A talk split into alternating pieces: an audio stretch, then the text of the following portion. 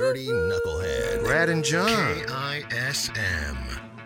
And our runner up is uh, right now he's busy dealing with lawyers. This guy is a dentist, probably a soon to be former dentist in Minneapolis, who is being sued by one of his patients. She came in, and as it turns out, he believed she needed four root canals, eight dental crowns, and 20 fillings, and all in one visit. He tried doing this in five and a half hours. This is profiled in a Doctor Doctor segment that's on the Brad and John page if you want all the details and the full breakdown of the story, but that's where it came from. It turns she ended up having to have all of her teeth removed and replaced with implants because of what this guy did.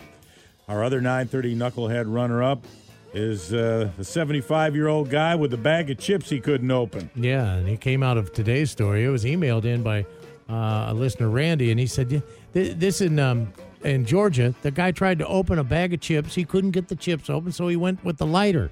And uh, the lighter ignited some of the fumes inside the, the bag because we learned chips are flammable, and it caught. He had seventy burns over seventy five percent of his body.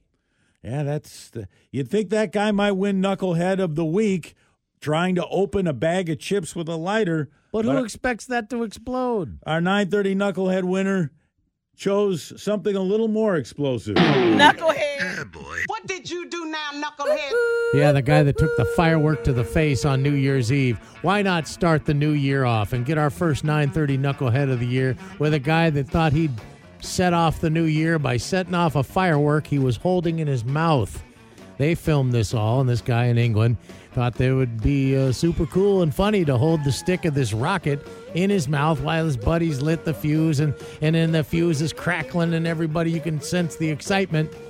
But once that rocket goes to take off, this guy catches a full blast, a comet blast in the face. Yeah.